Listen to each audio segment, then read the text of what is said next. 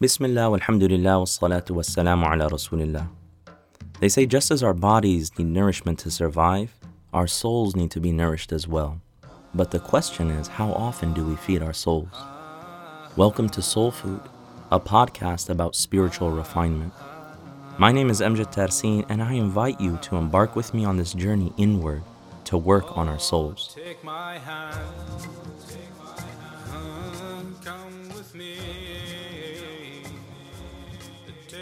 Assalamu alaikum and Ramadan Mubarak to you all, and welcome to a new season of Soul Food. And in this blessed month of Ramadan, we're going to look at these topics that really nourish the heart and soul. And we're going to look at it in a slightly different way this year, inshallah ta'ala. Uh, but, you know, we all should make the intention from now, from this first day of Ramadan, to really come out on the other side uh, more refined and with a better connection uh, to our Lord, glorious and majestic.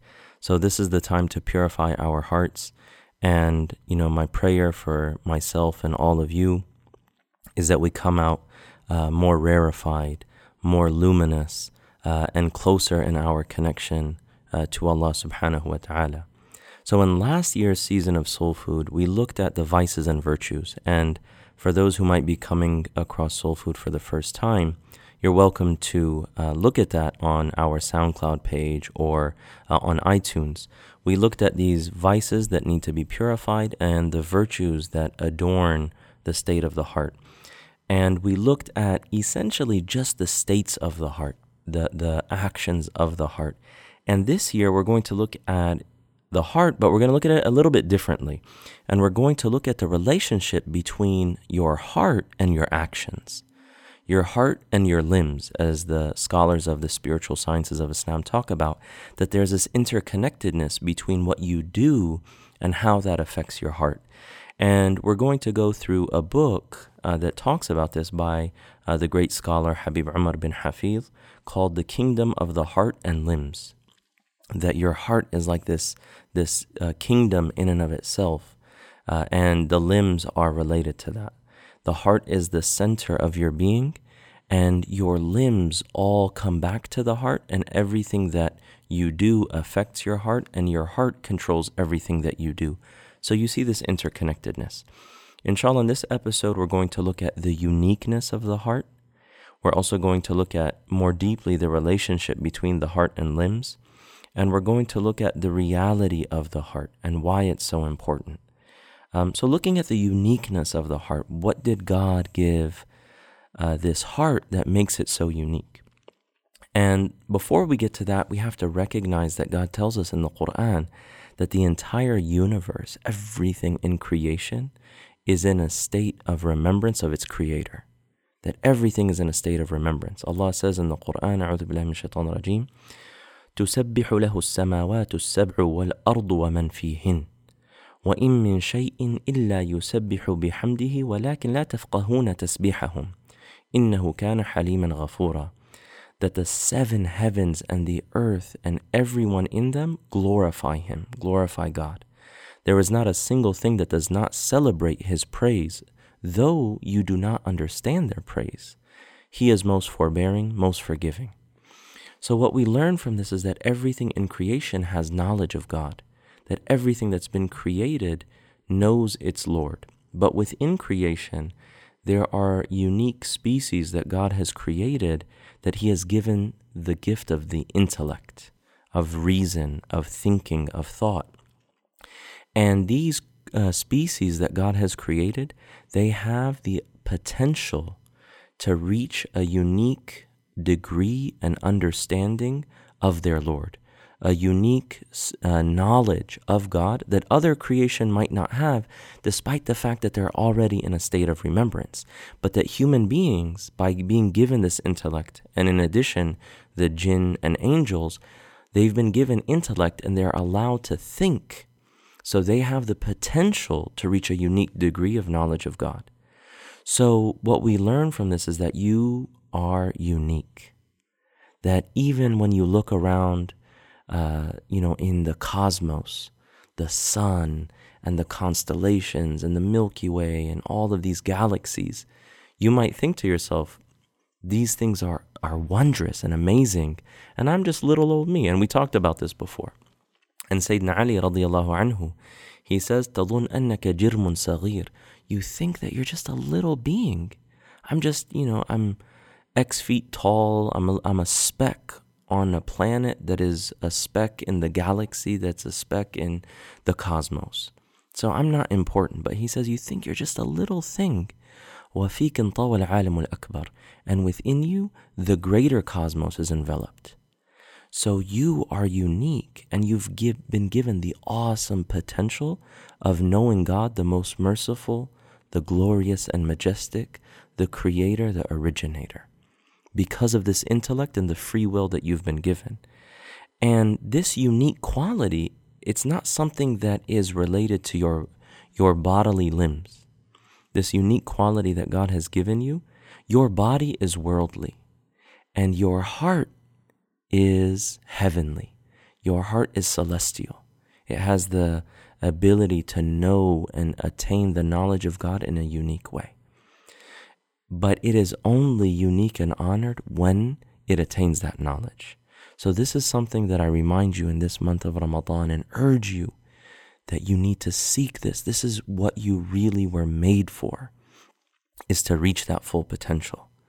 So this brings us to the next point of, you know, the relationship between your heart and your limbs. Is that the reality is you, you you're made of a soul, but you're also made of a body and you also have a mind. So what's the relationship between all of these? Is that your limbs uh, relate back to your heart and your heart controls your limbs right? So you need to have the knowledge of how that works and how you can use your body and what your body was made for in order to attain that unique knowledge and that dignified status that you were made for, that you were meant for, right? So everything that emanates from human beings, whether they're believers or disbelievers, good people or bad people, it all relates back to the connection between their actions and their hearts. So if someone has a state of heart that is good, that is beautiful, that is adorned with belief and faith, and that will that will show itself uh, in their actions, the way that they treat other people, in their prayer, in their recitation. And if someone has a vile heart and they're selfish and they're only worrying about the immediate pleasures, they're uh, you know they're controlled by anger and so forth, then you're going to see that emanate on their limbs in their harming of other people or being unjust or so forth. So everything is connected.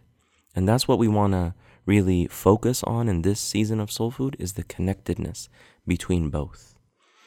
So that brings us to this final point for, for today's episode, which is the reality of the heart. And when we're talking about the heart, you know, a lot of people might just be thinking about biology class and that this heart that pumps your blood. That's not what we're talking about. That's your physical heart, but we're talking about this sublime, uh, distinct, heavenly, spiritual realization that God addresses through revelation. That is your heart. And, you know, it can also be called the soul, it can also be called the essence of the human being but it is the part of you that all good or evil, compensation or judgment, reward or penalty is built upon. And that's why we, we talked a lot about, you know, on the day of resurrection that no one will be successful except the one who comes to God with a sound heart. So it's not the physical heart, you know, every, uh, uh you know, mammals and all these different animals and different species, they all have hearts, the organ of the heart but we're talking about the spiritual heart. Sheikh Abdul Al Khaliq al Shabrawi says in his book, The Degrees of the Soul, he says the passional soul, right, this, this uh, earthly kind of life, that we're, this is not what we're talking about, but we're trying to identify the difference between the two. He says, is that subtle reality that exists beyond sensory perception and voluntary movements. When this influence involves both the body's outward and inward, the result is the waking state. So that there's a certain degree of the nafs, of the soul, that is the soul or the heart that keeps you alive. Right? So that's when you're awake and when you're moving around. When it involves the inward of the body but not the outward, sleep results. And when it when its effect is interrupted altogether, death occurs. This is the kind of heart that you have or the the existence that you have that's worldly. But we know that even when death occurs, your heart, your soul, the essence of who you are continues and leaves behind the body.